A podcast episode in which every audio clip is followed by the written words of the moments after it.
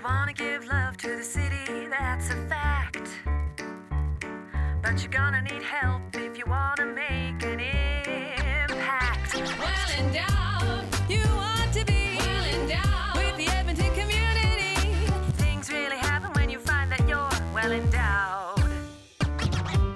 Hi, everyone. Welcome to the Well Endowed podcast. I'm Elizabeth Bonkink. And I'm Andrew Paul. This podcast is brought to you by Edmonton Community Foundation, and we are a proud affiliate member of the Alberta Podcast Network. Edmonton is full of generous donors who've created endowment funds at ECF. These funds generate money to support charities in Edmonton and beyond. On this podcast, we share stories from the spaces where endowments and community intersect, because it's good to be well endowed. On this episode, we find out about Kidsport, an organization that helps kids living near or below the poverty line engage in organized sports. They provide financial assistance for registration fees and work to make sports accessible. And by accessible, we mean in all ways, from transportation to equipment for all abilities. They do this through fundraising and by creating strategic alliances with communities and other organizations. It's all about team building. Yeah, I sat down with Dayna Hyman to talk about KidSport and why getting to play on a team sport is so important. Here's our conversation. Thanks for being here with us. Can you tell us a little bit about what KidSport does?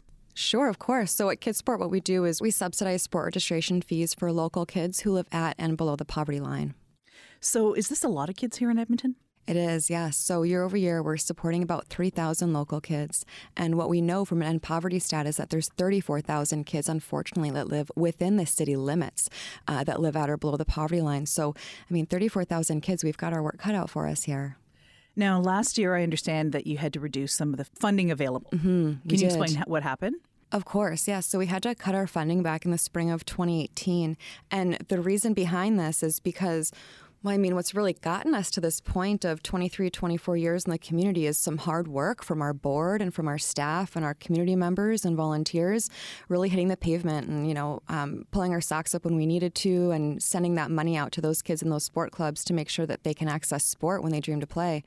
Um, but what we realized is for the past three years, up until the spring of 2018, we saw a 30% increase in the need for the program. And I don't know what business could keep up with that without a plan, let alone an NPO without a plan. So what we did is what I've been saying, you know, we kind of step back to eat our broccoli and get strong. And what we did is we stepped back to strategize in a sustainable mindset to make sure that we can keep showing up for our families for the next 25 years. And I think looking for that sustainability piece for an NPO is the unicorn. I mean, everyone's looking for it, but if there's a way that we can get a, a, leg or a piece of that unicorn to make sure that we can keep showing up for our families, I think that's the most important thing. And I'm so grateful and I feel very lucky to say that our board and our fund development committee, our money tree committee, our, our supporters are all forward thinkers and we're all in this together. And we all really want to see KidSport be sustainable in the future. So, um, what we did is we had to cut our funding per kid to make sure that we never had to say no. We never want to say no. I, hand to heart, will give up my salary, which isn't much, to excuse me, to fund these kids in sport before we ever have to say no. So, what we did is we cut the funding in half to make sure we could always say yes to these kids. And, um, and you know some of our families you know would call to try and understand what was going on we would explain the situation and exactly for what i just said so we can still provide that chance for every kid and parents for the most part really understood and like awesome we'll find other ways to make it work and and what we know too is that there's other groups in the community that we can collaborate with to make sure that our families are receiving the support that they need Uh, Well, I wanted to ask you why why do you think that there was such a big increase in the city? What's what's changing and what's new? Interesting. Um, I think the awareness piece of KidSport is definitely getting out there more uh, to our families and our donors, thankfully, on both sides of that. So uh, I think that. Um, the the need in 2015 there was a bit of a, a downturn in our economy and i think that not only was it families who already already living at or below the poverty line, but now we have new families living at or below the poverty line, um, losing their jobs and things like that. So we, I, I was born at Kidsport Calgary. I came from there, and we had the same. We saw the same thing in Calgary. There was a huge spike in demand, and and at the end of the day, we just want to make it work for our families.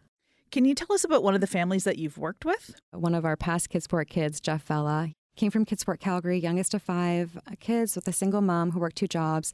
And bless their hearts, so he actually growing up, this is a side note of that side story, is growing up their mom's second job was a janitor and in order for they wanted the kids wanted their mom home to eat dinner with them so bad that they would show up at her second job and help her scrub toilets so that she could come home faster and have a meal with them sweet kids.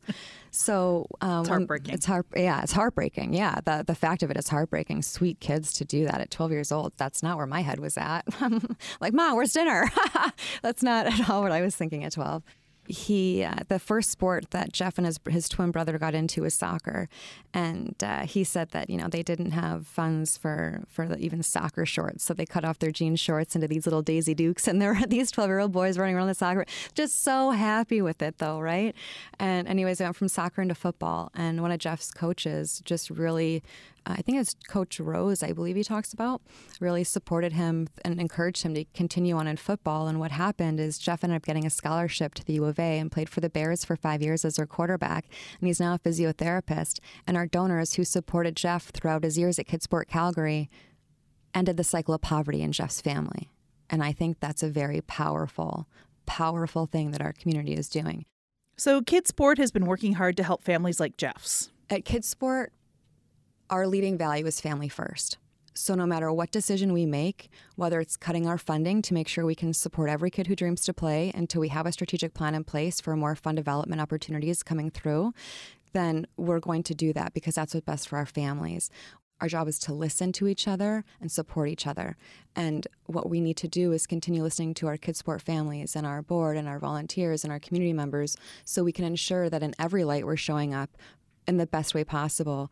And what we believe that looks like at the board level, at, at, at the organizational level, is a strategic, sustainable fund development plan.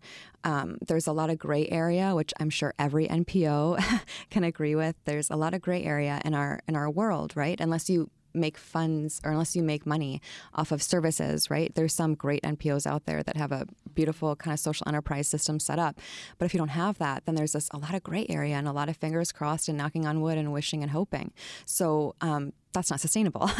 that's not realistic and that's not helpful for our families. So, what we need to do is create partnerships in the community that are multi year, um, create a, a, monthly donor program, um, host an event that we host in house we're, we're really trying our best to uh, set ourselves up. And what's exciting right now is um, we just had our 2020 budget meeting.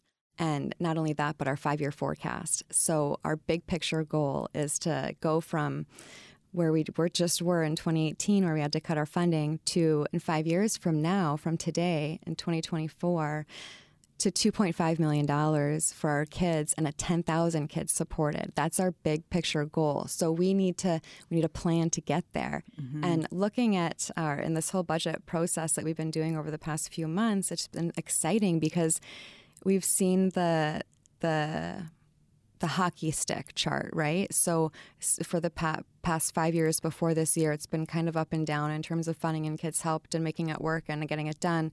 And then the past two years, it's been straight across because we've had to. We couldn't we couldn't absorb any more growth because we need to be figuring our things out before we can absorb more growth. And now we've got this hockey stick shooting up over the next five years, and it's beautiful and it's so exciting to see this. And the fact that we've got such a fantastic board and committees and community members supporting this initiative, supporting KidSport, I feel honored to be a part of it. So tell me a little bit about why it's so important for kids to be involved in sports. I think for kids, it's important for them to be in sports because preventative measures create positive outcomes. So, sport for kids is, I mean, it's a vehicle for kids to learn so many life lessons. Um, listening skills, how to lose, how to work as a team, how to lead a team, uh, let alone the physical benefits, the mental benefits. The when as a donor, as a community member, when you're putting a kid into sport at 250 a kid, not only are you supporting that kid to access sport, but you're impacting their family unit. You're impacting the team that that kid plays on. You're impacting the community as a whole because the classroom, even that that kid sits in all day, because now that kid is is feeling that sense of community and belonging and getting these physical excuse me and emotional benefits about being a part of a community and a team and that's immeasurable in my opinion and and I also believe that like I said before, preventative measures create positive outcomes. If we want a beautiful Edmonton in 25 years, we need to keep supporting these kids in sport And hand to heart, I, I say I say sport because rugby was my game changer. I can relate to it. I understand it. If kids want to do, if their passion is music or drama, I don't care what their passion is. But if they've got something they're jazzed about, we've got to figure out a way to make sure we can supply these kids with what they're looking for. Um, so that's when we start collaborating with other organizations, the community. It's really just about um, creating these great leaders and citizens for our future by putting them in a sport and getting them active and putting them on a team to feel included and that sense of belonging that as human beings we all crave. You talked about a couple of um, collaborations with other outside agencies. Tell me a little bit about Girls and Grit. Oh, that's such a fun one. I love the Girls and Grit initiative. So, um, the Girls and Grit program, we partnered up with Paralympic Sports Association because we believe, I mean, our numbers are unfortunately on point of with girls in sport across Canada. It's like a third of the of of kids in sport is only girls. So we know that we wanted to be a part of the movement for change in this. And what that looks like to us was collaborating with Paralympic Sports Association because not only when you're a girl wanting to access sport and stay in sport as you as you grow. Um, and there's all these barriers when you're a girl already, let alone if you can't financially afford it, and that's where KidSport comes into play. Or if you're looking for an adaptive sport and you can't afford to play and you don't have the equipment for it, that's where Paralympic Sports Association comes into play. And Amy McKinnon, their executive director, is a beauty to work with. And it's just so great to work with like minded organizations and human beings that really want to push forward a movement that's so impactful and powerful in in our community. I, I read a stat the other day. Can't remember the stat actually, but I, I remember reading that it's like 97%. I made that, I pulled that from the air, but a big percent of women who are in the C suite have sports as their background, right? Just jumping in here to say she was really close. The stat was 94%. We found an article that talks about this number. It's in the show notes if you want to check it out. Okay, back to our talk. They played sports, maybe not competitively, maybe competitively, but it's creating these leaders and, and movers in our community. So if we can do what we can do and, and bind together to create opportunities for more girls to feel empowered to stay in sport and feel supported to stay in sport. That's what we're going to do. So our Girls and Grit program, we work together um, to to raise funds for our girls that are looking for support.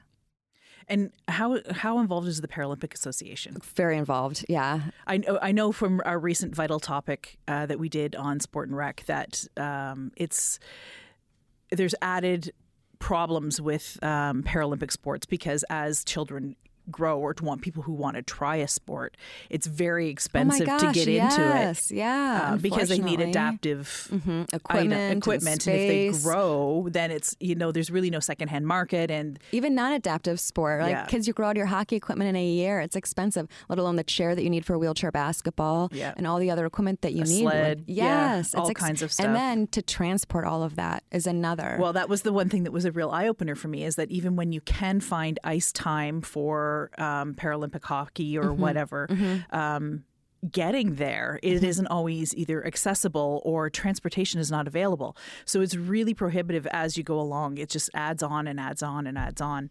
I would say that's across the board too. We know that the three biggest barriers for kids to access sport living at or below the poverty line, and actually probably just in general, is um, equipment, right? Uh, Sports Central supports with that. We collaborate with them. Registration fees. I know someone at Kidsport who can help you guys out. and uh, and then transportation. It's the third biggest barrier to get kids into sport. So at Kidsport, um, how we're trying to um, embrace that barrier and find a way to have a solution around that is wherever the kid wants to play sport in our community, we're going to fund that sport club. We're going to make sure the funds go right to that sport club for that kid to ensure that they can access it. For example, if little Billy wants to play soccer, but the only club close to him is the one down the street, well, gosh, we're probably going to fund the one down the street from him so he can walk to it. Yeah. So then transportation's not the barrier. Right, right. Yeah, there's a there is a number of barriers that we had talked about, and another one is that uh, two out of five families actually go into debt to Oy. put their kids into sport. Yep. That's crazy. It's just it blows my mind that it's why is it so expensive? I think that's another conversation we need to be having in our community. Where's the money going? Why is it so expensive? And I need to do that as well on behalf of KidSport. If I'm asking donors for their money, I need to be able to speak to where their 250 is going. What's their 250 actually paying for? It's the kids' registration fees, but what does that mean? Where is it actually going? One of our board members, uh, three of her kids play soccer, and it's on a free field with a volunteer parent coach, and they're paying like five, like I don't remember the price, but they're paying still. And she's like, I don't even know where the money is going because everything's free. So she asked. And the money's actually going to support the insurance and the other things that the top tiers need. So she's like, oh, well then my kids are out of soccer. Like I'm not I'm not paying for that. Like so so we have to be asking these questions, right? Where is the money going? And why is it so expensive? 2 out of 5 families go into debt to get their kids into That's crazy. Yeah, I think a lot of people are are um, you know they don't want to deny their children any Of any course, opportunities yes. or any Yeah, I get that you know, totally. and uh, as they especially in expensive sports like hockey Mm-hmm. where equipment is important yeah it's as you get older it gets more and more expensive and you know something I that crossed my my path a few years ago when I was with KidSport Calgary at one of our donor luncheons, uh, donor appreciation luncheons. We had a KidSport mom come and speak, and she said in front of 250 of us, she goes, "Thank you for giving me the opportunity to say yes to my kid." all of our jaws hit the floor. It's definitely something we've never thought about. Like, and and and not that we've never thought about that. Of course, we're saying yes to these parents all the time, saying, "Yeah, you're approved, you're approved," but never once have we thought of like that empowering. I mean, that empowering piece to say. Yeah, you can finally be on the team. I remember hearing someone say, like, I can't even say no. I just say they're on the wait list. It's heartbreaking. So to hear that, you know, you're empowering these kids, you're making an impact in the community, you're making an impact on that kid's team by supporting even just one kid access sport, but you're really creating an opportunity also for these parents to say yes to their kid, which is not something that they really have that that opportunity to do. And sport's such a crucial childhood development experience that every kid should be able to access. So the fact that now you're providing that to these parents is beautiful. That is beautiful and really shows your impact. Um, so I noticed that on your list of sports that soccer really is the top sport by far. What kind of sports do you do you fund? So we have a national chapter, KidSport Canada, and then we have 178 local chapters across the country. The the beauty of working locally is the money raised here stays here, but also um, we get to choose what sports we support. So our board gets to decide that. We fund 40 different organized sports at uh, KidSport, and we base that off of uh, what a national sport is. And each local chapter is able to um, pick whichever sports that they choose to participate or that they choose to fund. And one sport that I'll say not every KidSport chapter supports is dance, but we wholeheartedly believe that dance is a sport, just like cheer is a sport, gymnastics is a sport. So those are sports that we choose to add into our pool of um, sports to support. And I'll say, I, I, like dance is one of our top 10. Uh, soccer, like you said, is over. I think soccer is our biggest sport. Again, our numbers are on point across the board with you know kids in soccer in Alberta and Canada. It's a it's a popular sport. The reason for that, I think it's familiar to a lot of new Canadians. I think the cost to enter is like, I mean. I, t- I spoke about a board member earlier who had to pay to play, but there's opportunities to pay for play for cheap, right? For 75 and lower, like at community levels. Um, you can get a soccer ball and kick it against a wall and do your dribbling and skills, or I guess dribbling's basketball, but do your do your skills and, and training like on your own, right? Kick the ball against the wall. So there's a lot of um, access points for kids to enjoy that sport. Another one of our board members, he was in China uh, with his family a while ago, maybe a few months ago, and has two boys and they play soccer. And um, there was a bunch of boys on a field playing soccer. There's a language barrier because his kids are like 10, they don't know the language. And, and they said, uh, Dad, like, can we go play with those boys? And our, our board member said, Yeah, of course. Like, go head over. So the boys ran over to the soccer field, and the other boys were so inclusive and they all played. It's a universal language sport, right? Like, it's a bonding experience. And it's a, it's a, I, when I heard that story, I just thought, like, yeah, like that's, that's so beautiful to hear that around the world, no matter what sport it is, it's inclusive. And I think also it's very um, non-gender biased. Like, Yes. uh, you often see boys and girls playing on the same field. Mm-hmm. Um, there's lots of opportunities for girls soccer sports as much as there is for boys soccer sports, where you don't see that necessarily in things like football or maybe hockey. Hockey's getting better. Yeah, actually, for example, there was a football club that just uh, did a fundraiser for us, which was so awesome. It's great to see kids helping kids, and they donated, I think, seven hundred and fifty dollars and. When I went to go do the check presentation with their team, there was I think like three girls on the team, and I was like so jazzed to see that. I wasn't expecting it at all. I thought it would be all boys, but you're right. When you look at a soccer team that's co-ed, it's pretty well half and half. Um, but the football team was only three girls. So yeah, I think we're starting to infiltrate these boys teams a little bit more. So watch out for us. but uh, but yeah, soccer is definitely a very inclusive sport. So let's just talk a little bit quickly to wrap up about how people can help KidSport this year. Okay, so if you'd like to support KidSport, you can volunteer, you can apply, and you can donate by going to kidsport.ca slash Edmonton. And that maybe would make a great Christmas present. Yeah, so we have a campaign right now called Give the Gift of Sport. So if you're looking for a gift to give someone and you just can't find that perfect candle or or coffee mug and tea set that you wanted to give, what you could do is you could go online to kidsport.ca slash Edmonton. You can find our Give the Gift of Sport campaign and then donate in someone's name uh, on behalf of them for a gift instead and, and help a kid access sport and help us make it so all kids can play. And I think that would make an awesome gift maybe for kids to give. Yeah, To yeah, other kids. exactly. Yeah. yeah, that's a good point. Well, thank you for being here with us today and Thanks talking about me. KidSport. I think this of course, is my an important favorite thing to do. Thank you. A big thanks to Dayna Hyman for joining us. Dana is the executive director of Kidsport, a very cool organization that helps kids living near or below the poverty line get into organized sports. If you want to find out more about this organization, like how to sign up your child or how to help Kidsport engage even more kids, we'll have a link to their site in our show notes. And that's where you can also find our latest vital topic, all about sports and community. That's it for today's show. Just a quick reminder for the giving season be sure to reach out to your charities of choice to find out what they need and how best you can send your gift. And that brings us to the end of the show. Thanks so much for listening. We hope you liked it. If you did, be sure to share it with your friends. And if you have time, please leave us a review on Apple Podcasts. Those reviews are a big help. And it's always great to hear your feedback. You can also follow us on Facebook, where you can share your thoughts and see some pics. Thanks again for hanging out with us. We've been your hosts, Andrew Paul. And Elizabeth Bonkink. Until next time. The Well Endowed podcast is produced by Edmonton Community Foundation. And is an affiliate member of the Alberta Podcast Network. The show is edited by Lisa Pruden. You can visit our website at thewellendowedpodcast.com Subscribe to us on iTunes. and follow us on Twitter at the ECF. Our theme music is by Octavo Productions. And as always, don't forget to visit Edmonton Community Foundation at ecfoundation.org. Well endowed.